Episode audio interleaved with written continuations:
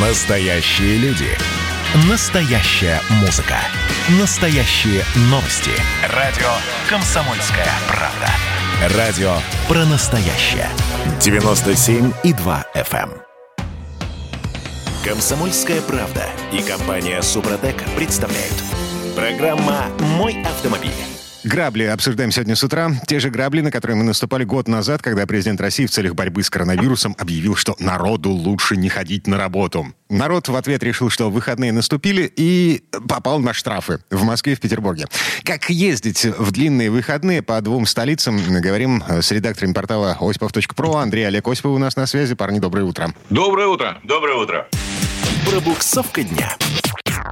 Значит так, расписание у нас такое. Э, С 1 по 3 мая включительно красные дни календаря. Официально. Далее, с 4 по 7 мая декретные э, путинские оплачиваемые нерабочие дни. И с 8 по 10 еще три красных дня. Как парковаться и как ездить, чтобы не попасть на штрафы. Ну, то есть э, за э, нарушение требования знаков э, 8-5-2 рабочие дни. А, На самом деле, тут департамент транспорта Москвы уже выступил с разъяснением. И очень забавно наблюдать за этой борьбой. С одной стороны, ГИБДД еще в прошлом году было вынуждено э, выпустить отдельное разъяснение после того, как автомобилисты массово получили штрафы как раз-таки на майский праздник. Но в прошлом году была пандемия. Праздники у нас все время продлевались, но люди штрафы получили. ГИБДД спустя некоторое время, в конце мая, если не ошибаюсь, столкнувшись с валом постановлений и, соответственно, требований об обжаловании всех этих штрафов, выпустила э, такое письмо, разъяснение, что если президент подписал эти э, дни установлены как праздничные, то, соответственно, и парковаться мы должны как в праздник. Речь идет об этих табличках, где стоянка, остановка запрещена, и которые сопровождаются теми самыми хорошо нам знакомыми молоточками, которые говорят, что знак действует, допустим, только по рабочим дням с 9 до 17. Так, но штрафы-то этом были, штрафы-то были выписаны. То есть, Да. а, да, и а, автоматической отмены штрафов в нашей стране не существует, даже если их признали незаконными, если ГИБДД выпустил разъяснение. А Для того, чтобы отменить эти штрафы, нужно а, ножками прийти в госавтоинспекцию. Более того, когда люди начали обжаловать эти штрафы, первый ответ был стандартной отпиской, что вот мы, мы, вы не подписались там физически и так далее, потому что штрафы АМПП в Москве, это как раз-таки нарушение требований парковки и неоплата, мы оплачиваем непосредственно АМПП или вот МАДИ, Московской автодорожной инспекции, и обжаловать их теоретически можно в том числе в электронном виде. Но я не так давно, кстати говоря, если помните, рассказывал о том, что я пытался обжаловать такие штрафы, никакого смысла в этом нет, и эта Можно. система не работает. Но не работает. Мо- Можно, но как бы нельзя. А второй раз люди все-таки возмутились. Они, получив эту отписку, поставили физически подпись, пошли своими ножками э, в отделы ГИБДД и МАДИ, и только тогда эти штрафы смогли обжаловать. Но смотрите, вот у нас сейчас наблюдается ровно та же самая ситуация. С одной стороны, у нас есть указ, подписанный президентом, о том, что все праздники, ну, все эти дни с 1 по 10 числа объявлены нерабочими днями и праздниками. А с другой стороны... Праздниками слова нет, не рабочими днями. Да, с, четвер- транспорта. с- с 4 по 7 оплачиваемые нерабочие дни. То есть эм, Да. почувствуйте разницу. Эм, красный день календаря официальный и оплачиваемый нерабочий. И Желтый. Желтый, наверное. Да. Да. А, так, э, соответственно, департамент транспорта выступил с разъяснениями, которые на самом деле запутают еще больше всех. Они что заявили? Они сообщили, что 1, 3, 9 и 10 мая в Москве можно будет бесплатно парковаться на всех улицах. А вот 2, 4, 5, 6, 7 и 8 у стоянок будет обыч- обычный платный режим. О, При этом в воскресенье 2 мая нужно было оплачивать паркинг только на улицах с повышенным тарифом, где 380 рублей в час. Вот Черт мы- ногу сломит. Вот сегодня пока нет статистики по вчерашнему дню, но Что было бы было, забавно, да, было, э, будет забавно э, получить ее, конечно. А Я, я Конечно. представляю себе, то есть 1 числа ты припарковался, на, рассчитывая на Да. то, что праздничный день официальный, вот, в полночь это парковочное место превратилось в тыкву, и э, в 0,01 проехала мимо машин, тебя оштрафовали. Да. Вскоре мы об этом узнаем, кстати сказать. Ну, конечно, но сам факт, что, с одной стороны, есть федеральный центр, да, есть, в конце концов, президент и ГИБДД, которые выступили, они сказали, что, ребят, эти все дни не рабочие, Но нет, Москва считает, что нифига, у нас, соответственно, давайте-ка вот мы... Вот и, главное, мне непонятно. Первого можно, второго нельзя. Третьего можно, четвертого, пятого, шестого, седьмого нельзя. Восьмого нельзя, девятого, десятого можно. И причем надо еще учитывать стоянки с повышенным тарифом до 380 рублей. А это сейчас весь центр города Москвы фактически. Угу. Да? Зачем путать людей? Ну, я считаю, что вопрос становится риторическим для того, чтобы собрать больше штрафов. Так, Естественно. Вот, все. А, а на что бордюр ставить? Кстати, тут еще забавная штука. Дим, у нас второй раз я вот обратил внимание, начали бордюры вдоль МКАДа перекладывать. Их в прошлом году перекладывали 220 километров. Сейчас на тех же самых местах опять новейшие, видимо, на нов... вот. точнее, новые на новейшие заменяют. Андрей, а по, по ночам, исторический вопрос, по ночам из, из да. леса в Лосином острове, значит, выходят лоси, вот, и разгрызают, а, разбивают копытами эти бордюры к чертовой матери. Бобры туда же. А, а уже белки Это... утаскивают бордюры а, в дупло со страшной силой. Слушайте, еще одна особенность московской столичной жизни. У вас там урбаноиды в очередной раз активизировались. Ой, они вот они настолько активны, что хочется их активность как-то уже придушить, урезать марш, собственно говоря. Но вот попытались э, э, федералы урезать марш, так сказать, все-таки передали э, контроль за разметкой Нет, и знаками. Еще не окончательно, это решение еще, еще не, не окончательно, да, да, да, да, но да, по крайней мере так, такая идея есть, и она будет воплощена. Насколько я понимаю, постановление готово. Есть еще более гадкая идея у урбаноидов, она родилась. Они, посмотрев вот. на возвращенные рядом с большим большим театром наземный пешеходный переход, хотя и там есть подземный, там действительно всегда был светофор на пересечении с Петровкой, решили, что надо вернуть наземные пешеходные переходы на Тверскую улицу. Мне сразу, Дим, хочется к вам адресовать вопрос. Вот у вас есть Невский проспект, Тверская – это аналогичная Невскому в Питере. Вот я помню, что у вас пешеходных переходов через Невский полно. Угу. Как есть подземные, так и есть вот обычные наземные. Слушайте, Но да, из-за этого, собственно говоря, пробки. Там целый зоопарк, на самом деле. И подземные переходы, их немного, кстати, и наземные переходы, их гораздо больше, а, и регулируемые, то есть со светофором. А есть места, в которых пешеходный переход, а, но он без светофора. Короче, смотрите, а, не разогнаться. Вот реально на Невском не разогнаться. Хотя по ночам находятся ушлепки, которые действительно вжимают там педаль в пол. Вот. Так ну, прямая же. Да, прямая, естественно. А, вот, а, смотрите, на Невском периодически происходят аварии с э, участием пешеходов, там сбивают людей, причем не только на проезжей части, но еще и на тротуарах. Машины вылетают оттуда. Пробки, да, естественно, пробки. То есть э, для того, чтобы вечером в пятницу, например, вывернуть на Невский, нужно, ну, в общем, нужны серьезные усилия. Да, да, да, да, да. Вот. Ну, и, и, а, вот... да, и в связи с этим, а, а там же толпы туристов. Вот. На Тверской точно такая же ситуация, но там а, нет пешеходных переходов а, по поверхности. Нет. А, их на самом деле все убрали, потому что это была еще идея предыдущего мэра Лужкова а, сделать бессветофорное движение фактически из центра города до аэропорта Шереметьево. То есть задача была сделать первый бессветофорный Тверской, и он это сделал, за исключением Пушкинской площади. С этим местом до сих пор не разобрались, потому что изначально там были проекты строительства каких-то эстакад, подземных. Нет, нет, нет, но через саму Тверскую на Пушкинской нет переходов наземных. Да, да. Там подземные все. Они есть на прилегающих, на примыкающих дорогах. Но именно для этого отмодернизировали тогда все подземные пешеходные переходы. И сейчас, если мы будем двигаться на всем протяжении Тверской, ну, скажем, к примеру, от Красной площади до Белорусского вокзала, то фактически подземные пешеходные переходы расположены через каждые 150-200 метров. Ну, я просто вот так сейчас разговариваю, визуально ну, да, их, их достаточно. Их очень много.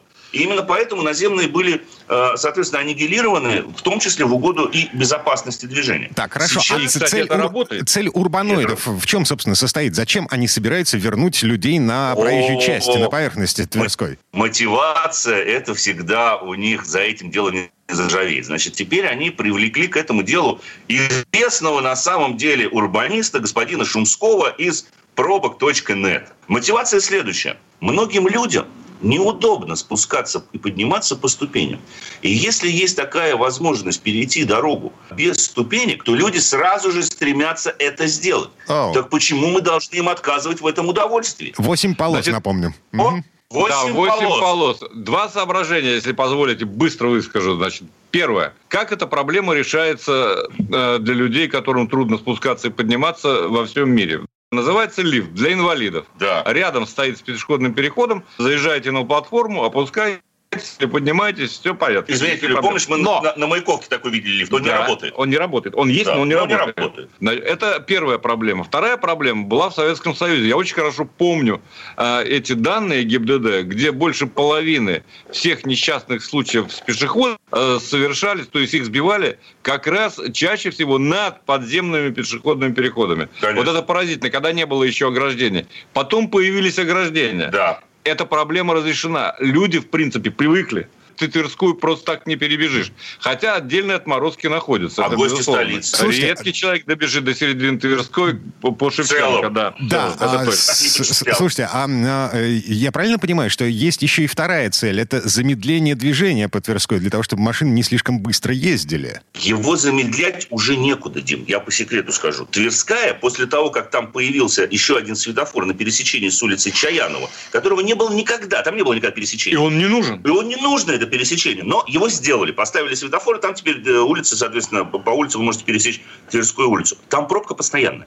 круглосуточная. И Но... то же самое перед Белорусским вокзалом. Конечно. Там все равно светофоры есть. Да, да не смотрите в нашу сторону. Э, проблему с э, проходимостью Невского, э, проезжаемостью Невского в Петербурге пытаются решить давно. Есть вообще предложение сделать его пешеходным хотя бы по выходным. Или вообще к чертовой матери О. закрыть движение по Невскому для того, чтобы сделать его пешеходным а круглосуточно, круглогодично. Вот. Это а... будет самая большая пешеходная улица в мире тогда, пожалуй. Вот, вот, вот. А, но... Ну, тоже хорошо. Она она же красивая. Она же, она же дико красивая. Кстати, будете в Майске, да, приезжайте к нам, посмотрите, э, будет весело. Ладно, э, прямо сейчас прерываемся. Андрей Лекосипов, редактор портала осипов.про были у нас на связи. Парни, спасибо, хорошего дня. Всего доброго, дорогие друзья, удачи. Спасибо, берегите себя. А мы вернемся в эту студию буквально через пару минут, а где-то минут через 15 разбудим Алену Гринчевскую. В следующей четверти часа у нас Юрий Сидоренко. Поговорим о том, как выбирать место для шашлыков, чтобы опять-таки не попасть на штрафы. Комсомольская правда и компания Супротек представляют. Программа «Мой автомобиль». Еще целая неделя шашлыков впереди. Уже есть пострадавшие, я имею в виду тех, кому не повезло попасться под горячую руку властей в связи с неудачным выбором места для отдыха. Ну, как правильно, без последствий отдыхать, обсуждаем в этой четверти часа я, Алена Гринчевская. Я, Дмитрий Делинский, у нас на связи Юрий Сидоренко, автомеханик, ведущий программы «Утилизатор» на телеканале Чей. Юр, привет. Доброе утро. Доброе утро. А это вообще законно? Так, ну что, а, штраф за шашлыки – это часть э, реальности, в которой мы живем. Штраф за то, что мы выбрали неудачное место для того, чтобы развести открытый огонь. Э, я правильно понимаю? Э, да, примерно так. Дим, я хочу сразу сказать, хорошо, что не как в прошлом году будут штрафовать. А, Хоть ну, это да, штрафовали за, за нарушение самоизоляции еще просто тогда. за выход да, из дома. за то, что шашлыки. вообще люди угу. просто не могли выйти даже пожарить. В этот раз, друзья мои, слава богу, можно выходить, но при этом э, надо очень тщательно выбирать место, где вы будете проводить свой отдых. А почему здесь мы в автомобильной программе про это говорим?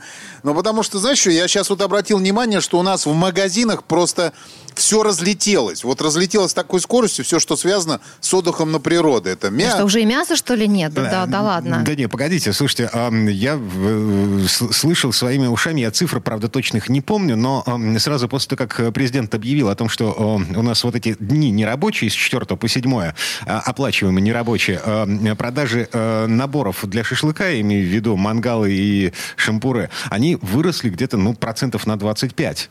Э, я тебе честно могу сказать, больше они выросли, потому что там, где раньше всегда было, там нету. То есть я приехал, я заказывал мясо заранее. То есть человеку заказывал, где я беру всегда, там есть всегда. Ну, то есть шашлык там всегда можно купить, ну, мясо на шашлык, я имею в виду.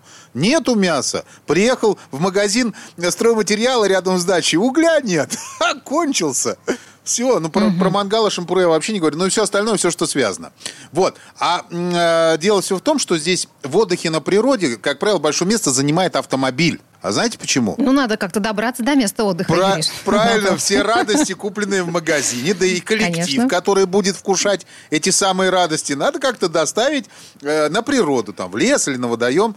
Вот. И за общей радостной суматоху у нас народ как раз вот немножко не думает над тем, можно ли въезжать на автомобиле в лес, нельзя ли въезжать, оставить ли машину Слушайте, на Юрий, бережку. ну я, я вот не активный шашлычник, но мне кажется, что вот я вижу, если я выезжаю куда-то за город, а, знаки, в конце концов, шлагбаумы есть. Да, Люди да. их предупреждают. Нет, погоди, я не права? Погоди, смотри, значит, берег Финского залива, где-то в районе Сестрорецка. Я своими глазами наблюдал картину такую. Значит, стоит машина на обочине, но эм, всеми четырьмя колесами на этой самой обочине, то есть заехав в лес, съехав с м, асфальтированной дорожки, И да, Она, по-твоему, нарушает. а, вокруг нее вертятся двое людей с фотоаппаратами. Ух ты. В спецодежде. То есть э, это какая-то местная природоохранная инспекция, которая оштрафует этот автомобиль, если он принадлежит юридическому лицу, аж на 300 тысяч рублей. Хорошие шашлыки? Там Кошмар нормальные какой. шашлычки получаются. И плюс еще Так. вкатят штрафы обычному человеку. И если он представляет, помимо того, что он не юридическое лицо, а в смысле, как сказать, ну, например, работник предприятия, который это организовал, его тоже еще оштрафуют, знаете. же. Там тоже прилично, 1070 или 80. Юрий, ну так что же делать-то, расскажите. А ничего, все надо проверять изначально, куда вы едете и зачем. Кстати, вот я сразу для всех скажу, ни один федеральный закон пока не запрещает езду по лесу вообще. Или Это если лес не является природоохранной зоной. О, я про это вообще не говорю. Э, Давай тогда сразу же начнем с природоохранных зон. Хорошо, давай. Вот смотри, вот как раз Ален сказал, что нужно, чтобы там они наверняка обозначены как-то, еще как-то, там какие-то ж должны шлагбаумы стоять, э, Ничего указатели. подобного. Неа. Вот. А как тогда понять, что это зона а, природоохранная? Простите за глупый вопрос. А вот как Да. надо понимать, это надо за- заходить в интернет и посмотреть, оказывается, границы вот этой зоны. Вот у нас была ситуация, мы приехали с программы «Утилизатор», мы снимали в Москве, и поехали снимать, ну, в район туда, Лосиного острова, в район Лосиного острова, поехали снимать утилизацию. Приехали, реально, вот мы, мы ехали, заехали, там полнейшая помойка. Вот реально какая-то промзона, и полнейшая помойка, там мусор насыпан, все нам наброс, но для нас как раз как надо. То есть мы в таких про- промзонах и находимся, где происходит утилизация. Мы туда заехали, встали, развернулись, и тут приезжает машина на УАЗик, э, лесохрана, вот. И нам сразу же вкатывают, ребятки, а вы что тут делаете? Мы говорим, мы программу снимаем, так и так. Он говорит, а вы знаете, что здесь заповедник? Я говорю, где? Здесь. А там, представляешь, там ничего нет. Никаких обозначений, но это заповедник. И, между прочим, я, мы еле потом отговорились, хорошо? Начальник вот этой вот лесного хозяйства, он просто очень любитель большой был программы моей. Поэтому нам просто выписали 5 тысяч, а, а, 3 тысячи рублей штраф на э, обычного человека. Хотя ничего не было обозначено. Они говорят, ребят, вы должны были зайти, прежде чем заезжать, зайти в интернете, найти границы нашего парка, вот, и понять, что сюда въезжать нельзя. А что могут сделать, кроме того, как э, эм, штраф взять, собственно, с этого человека? Там машину у него изъять не могут случайно? Э, нет? Машину здесь, в лесу, точно не могут изъять. Это, это однозначно совершенно. Могут выписать хороший штраф, причем не одному человеку, а нескольким людям. Это легко, потому что там сразу же... Смотри, тут сразу же прибавится э, такая штука. Разведение костра в неположенном месте. Это сто процентов. Потом засорение территории, это еще туда же прибавится. Дальше прибавится, естественно, въезд на машине, стоянка ее, по нарушению противопожарного режима. Все, вот это все вместе прибавится, и будет очень нехорошо. Это действует, распространяется только на лес, э, в котором э, действует режим противопожарной безопасности. Мы знаем, что это такое, когда может все загореться. Но э, я так на всякий случай э, напомню, что в Ленинградской области э, и в Петербурге этот режим, он введен еще с конца апреля. Ну, так, Со- на всякий случай. Совершенно А, ладно. верно. Вот. Да, что, что касается леса, ну, так более-менее понятно. То есть есть природоохранные зоны и есть леса с действующим режимом противопожарной безопасности. А Что касается воды, отдых на водоеме. Выезжать на берег, вот э- это совершенно точно, э, абсолютно нельзя. То есть поставить машину эм, рядом с мангалом, стоящим на берегу, для того, чтобы открыть двери и включить музыку. Это, эм, это вообще табу. Я узнала идеальную картину Димина отдыха. Я, я однажды так Новый год встречал, я потом машину из песка вытаскивал. Смотрите, э, ситуация какая, как бы, когда народ, конечно, приезжает прямо на пляж, на машине выставляются, там еще из машины если что-то течет. Вот мне лично это самому не нравится, по большому счету. Значит, за сколько нельзя подъезжать э, к воде? Все зависит от протяженности рек э, и, и ручьев. Ну, или там озеро от его размеров. В принципе, если до 10 километров в размере 50 метров нельзя подъезжать, это практически все попадает, любой водоем. От 10 до 50 километров в размере 100 метров, от 50 километров и более в размере 200 метров. До моря про- подъезжать за полкилометра нельзя. То есть, понимаете, да? Я вспоминаю парковку, на которой я бросал машину в Геленджике. Ладно, Если, хорошо. если это не специально оборудованная парковка. А, вот, вот. Конечно.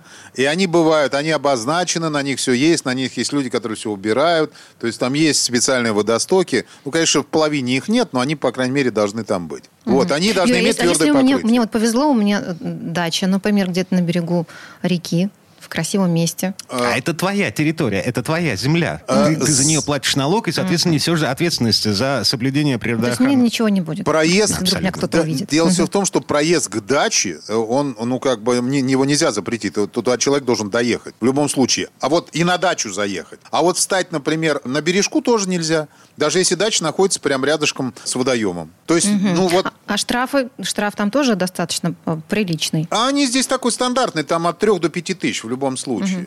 И опять же таки, здесь штрафы не очень большие, ребят. Но вот, этот, вот эти проблемы, когда приезжают люди в форме, начинают вам что-то объяснять. А, А естественно, вы, а вы так хорошо подогреты еще к тому же. а, Да. Ну, там будут проблемы в любом случае, потому что из 3 тысяч рублей может штраф перерасти в двадцатку, а то и вообще можно поехать в отделение. Кстати, знаешь чего? Э, Я вот вспомнил, меня спросила Алена по поводу конфискации автомобиля. Если ты заехал в лес. В лес никто не конфисует, а вот в заповеднике реально там есть такая тонкость. Я сейчас вспомнил. Нехорошее э, словосочетание. С конфискацией орудий совершения административного правонарушения. То есть теоретически ты же заехал на машине, вот. И, ну, трактовать-то можно как угодно эту фразу. И попытки изъять автомобиль, ну, наверняка, я думаю, бывали у людей.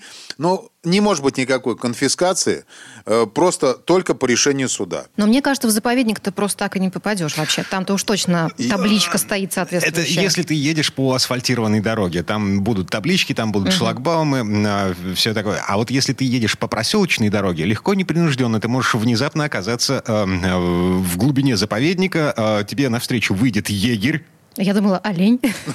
Если олень, олень-то это ладно. еще хуже. Он же ничего и, спрашивать кстати, не будет, Знаешь, сколько стоит э, столкновение с, с лосем? Ну, догадываюсь. Э, Короче, если ты убила машиной лося, 70 тысяч рублей. Дима, я планирую И- только вот да, летний отдых и тут в Карелии. Сейчас не надо мне вот Да, это. и, те- и тебе тушу этого лося ни в коем случае да? не отдадут, да, потому что это не охотничий трофей, ты нанесла ущерб природе. Да, вот Ладно. классно все. В общем, в общем, поговорили. Нормально, ребята, можно отдыхать. Да, только с, осторожностью, э, осмотрительно. э, Да, мы поняли. Э, Значит, если мы куда-то едем с мясом, если мы куда-то едем э, на машине, э, в какой-то лес, на какой-то берег, значит, мы внимательно смотрим на таблички, а еще лучше заранее выбираем место так, чтобы э, это не была природоохранная зона, это не был заповедник. И э, вообще лучше, если в этом месте есть э, организованные точки для э, шашлыков. Вот это совершенно правильно. Все, прерываемся на этом. Юрий Сидоренко был у нас на связи. Юр, спасибо, хорошего дня. Спасибо. Э, Всем удачных праздников. Мгм. А мы вернемся в эту студию буквально через пару минут. Ну а в следующей части программы к нам присоединится Федор Буцко. Поговорим о том, что такое безопасная скорость движения и почему летом, когда дороги не покрыты снегом и льдом, люди бьются на дорогах чаще, чем зимой. Комсомольская правда и компания Супротек представляют. Программа «Мой автомобиль». В этой четверти часа пользуемся временным отсутствием Алены Гринчевской и задаемся вопросом, а что такое безопасная скорость? Э, Я Дмитрий Делинский, у меня на связи Федор Буцко. Федь, доброе утро. Доброе утро, Дима. Здравствуйте, дорогие слушатели.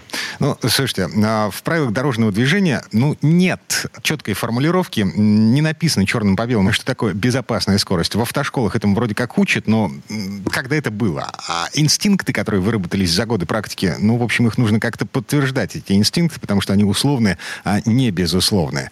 А В связи с этим, собственно, и задаемся этим вопросом. Что такое безопасная скорость? А это вообще законно? Ну, слушай, Федь, зимой ДТП происходит из-за того, что дорога плохая, да? Скользит все, хуже видимость. В общем, это условно-объективные причины.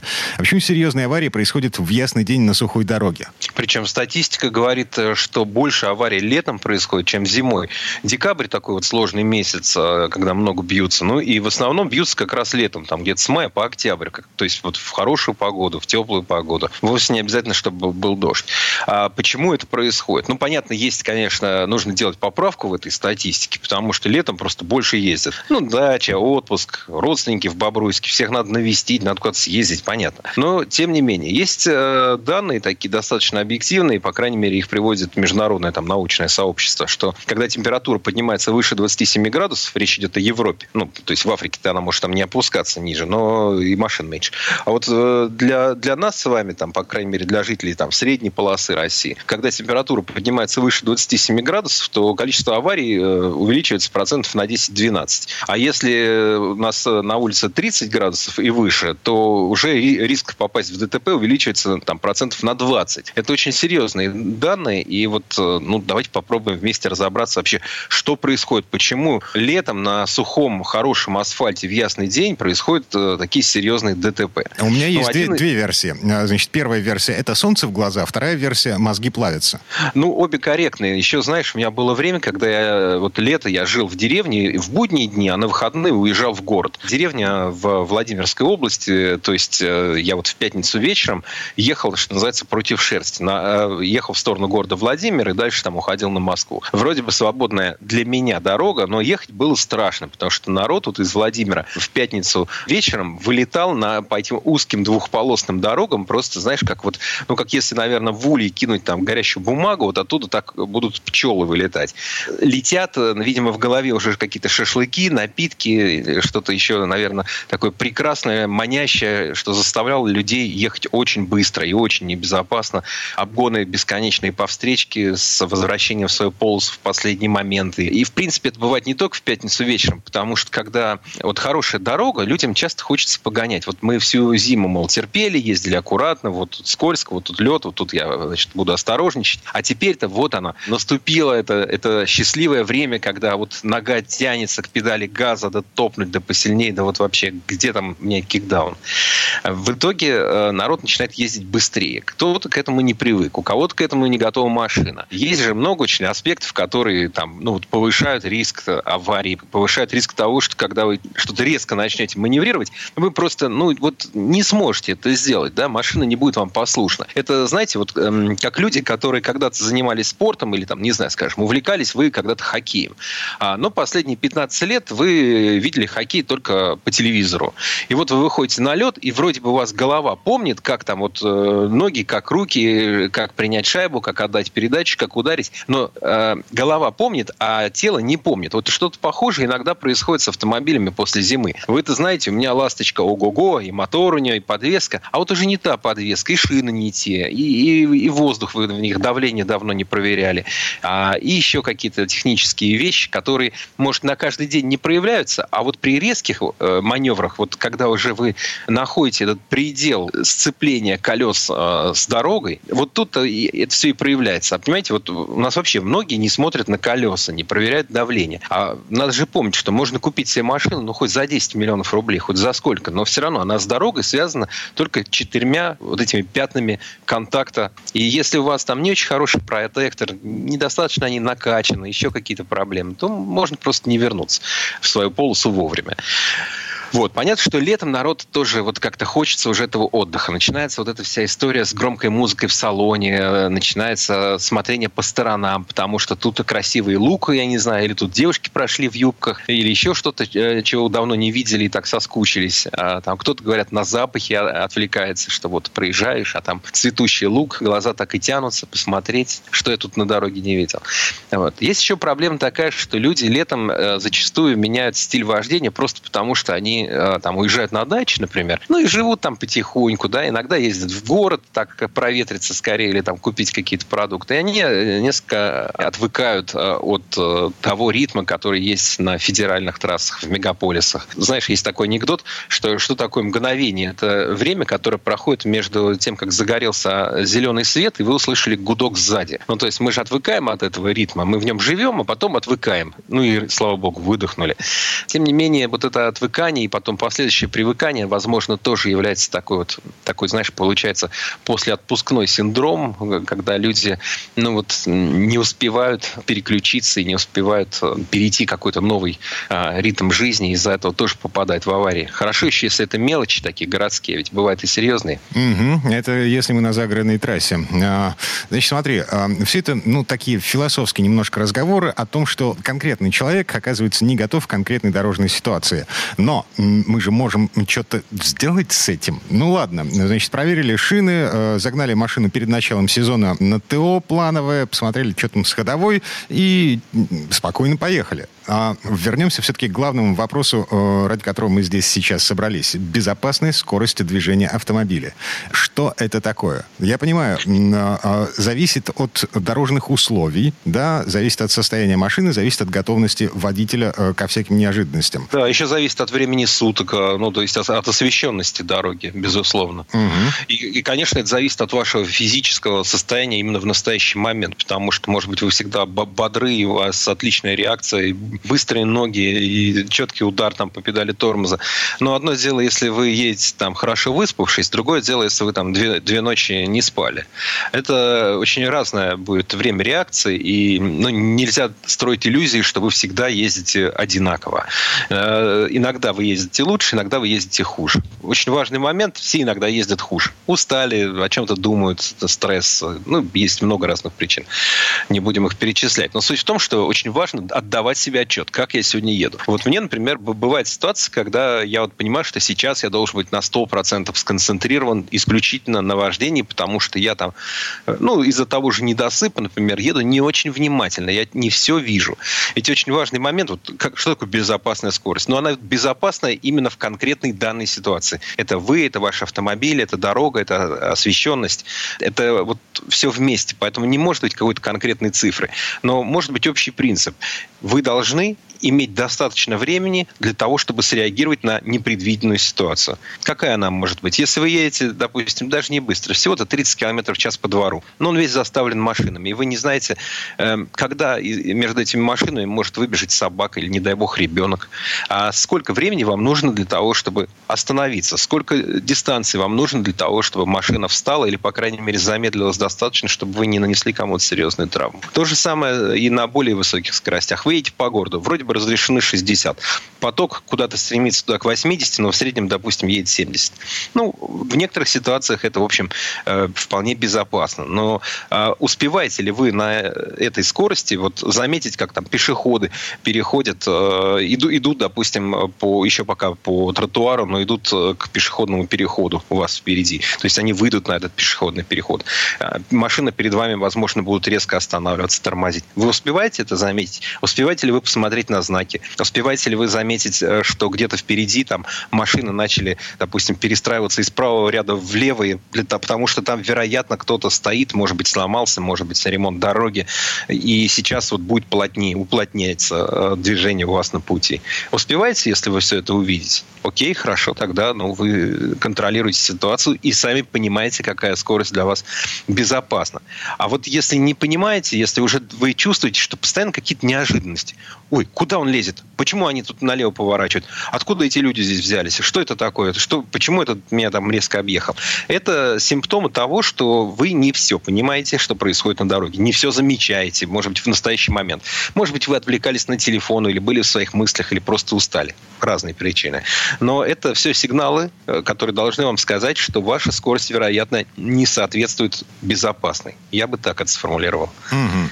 Ну, в общем, по большому счету получается, что безопасность скорость движения – это такая скорость, э, которая позволяет в соответствии с дорожными условиями полностью контролировать то, что происходит вокруг.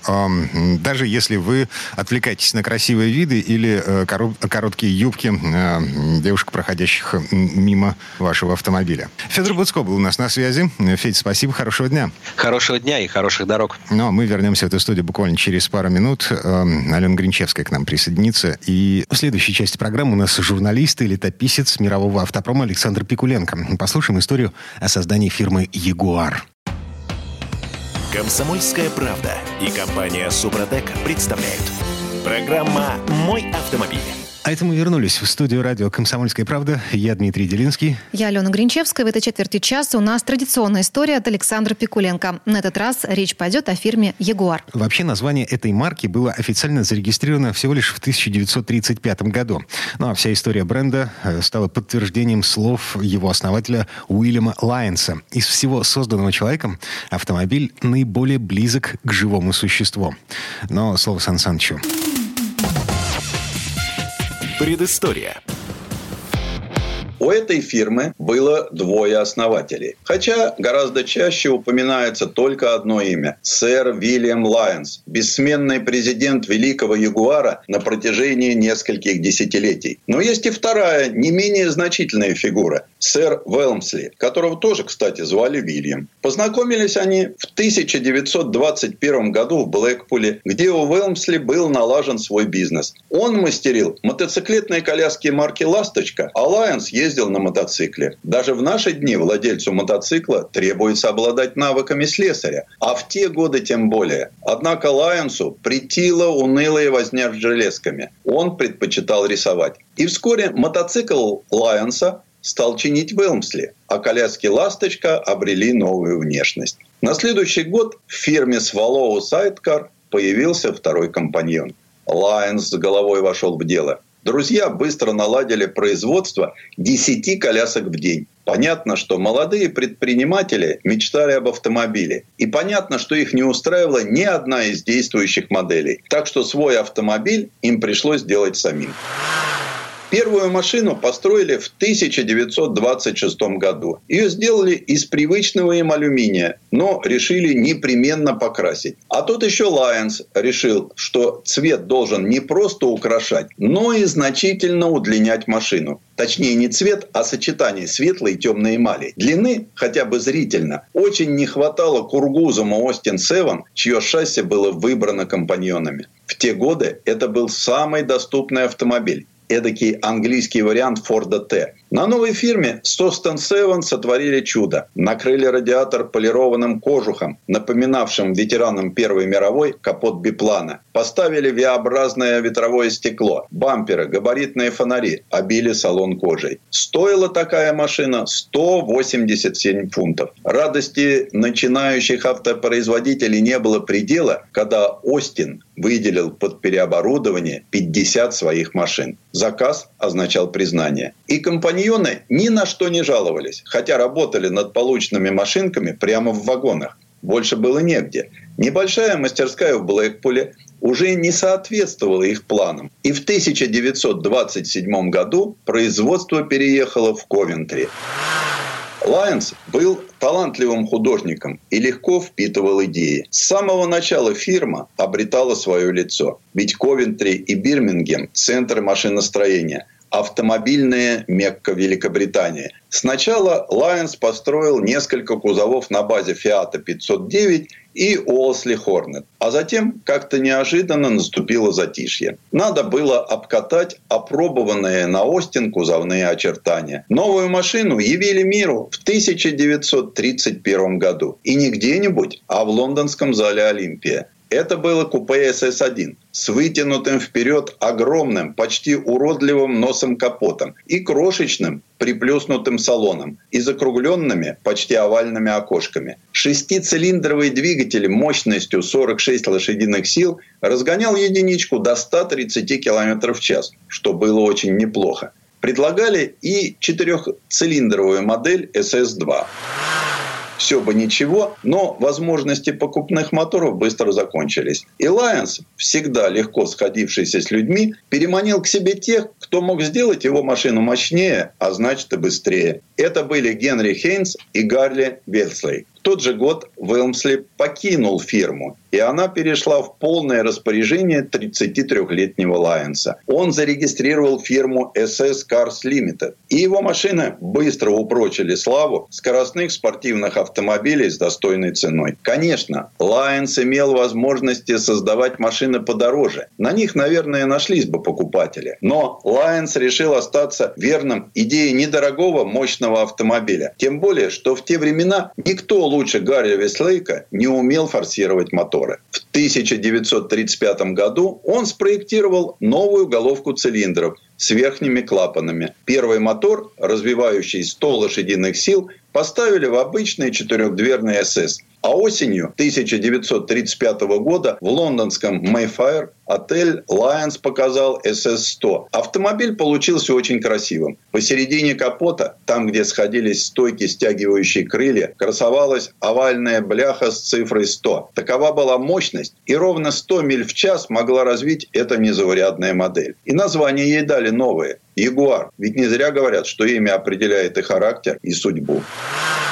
У СС-100 был младший брат, СС-90, которому не досталось ни славы, ни покупателей. С марта по сентябрь 1935 года сделали только 23 штуки. Скорее для испытаний, чем для продажи. А продавать стали более мощную модель. Создавали обоих братьев по принципу, который придумал Хейнс. Первый главный конструктор фирмы. Cutting and shooting. Обрезание сверху и укорачивание в длину.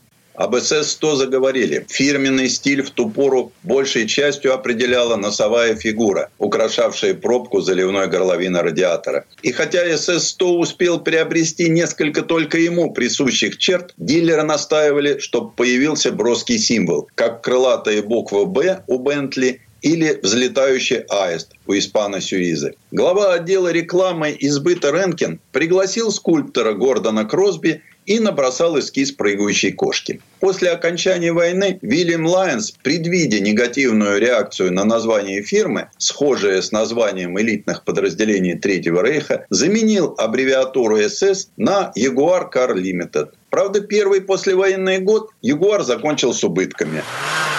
Предвоенные разработки хоть и продавались, но покупателей в Великобритании за время войны поубавилось. Поэтому Лайонс решил попытать счастье в новом свете. И опять ему сопутствовала удача. Янки сразу полюбили комфортабельный четырехдверный седан. И у дилеров выстроились очереди. В Ковентри поняли, что надо готовить новую спортивную модель. Набросок аэродинамического кузова опять сделал сам Lions. Новая модель XK120 дебютировала на лондонском автосалоне 1948 года. Буквы так и остались без расшифровки, а цифры не нуждались в разъяснениях. Это скорость в милях. Руководил проектом Вильям Хейнс. В проекте заняли Клода Бейли и Уолтер Хессона. Они создали долговечный двигатель, придерживаясь концепции, разработанной Веслейком. Для нового шестицилиндрового двигателя рабочим объемом 3,5 литра спроектировали головку с двумя верхними распредвалами. Jaguar XK120 при мощности 160 лошадиных сил разгонялся до сотни за 10 секунд и развивал скорость 200 км в час. С XK120 неразрывно связаны имена многих известных гонщиков, таких как Стирлинг Мосс, Питер Уолкер, Лесли Джонсон. В 1951 году на XK120 выиграли 24 часа Лимана. За возвращение Великобритании былой спортивной славы Вильяму Лайонсу был пожалован дворянский титул. Предыстория. Сан Саныч, спасибо. Это был Александр Пикуленко, летописец мировой автомобильной индустрии. Ну и у нас на этом все на сегодня. Алена Гринчевская. Дмитрий Делинский. Берегите себя. Программа «Мой автомобиль».